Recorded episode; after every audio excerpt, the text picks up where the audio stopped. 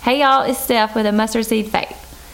So, you know, there's always a song to go with every situation for me, and today's blog title goes well with the old classic rock song Love Hurts. Love hurts sometimes. Love isn't always white doves and roses or kisses and cuddles. Love is also discipline or confrontation and constructive criticism. Aside from the song, a perfect example for me would be raising children, which can be a very difficult job.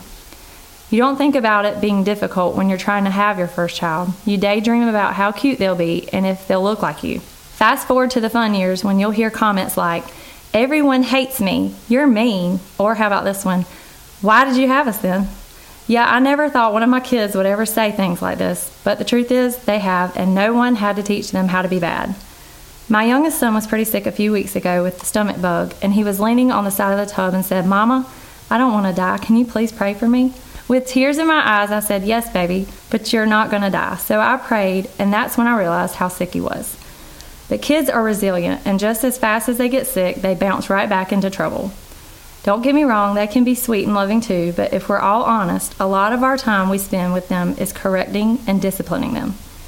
When I think about my children and the pain they endure sometimes, I know how it makes my heart ache, and I can't help but wonder how the Lord feels when we are hurting, whether it be physical, emotional, or spiritual pain.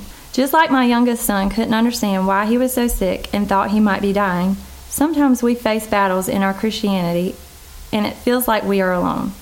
Sometimes we can't understand why we get sick or why we go through certain things. God knows we don't always understand the reasons for pain. He knows sometimes we feel like He's deserted us, but He will never leave us. We might think that He doesn't love us because He allows certain things that shake us and leave us wondering what in the world we've done wrong. But for a Father that knows every breath you breathe and every hair on your head, I'd say He loves you more than you'll ever know, and you'll never be able to understand His everlasting love until you meet Him face to face. Whatever it is you may be going through, whether it's sickness, financial hardship, marital issues, or whatever, always know God's ways are higher than ours.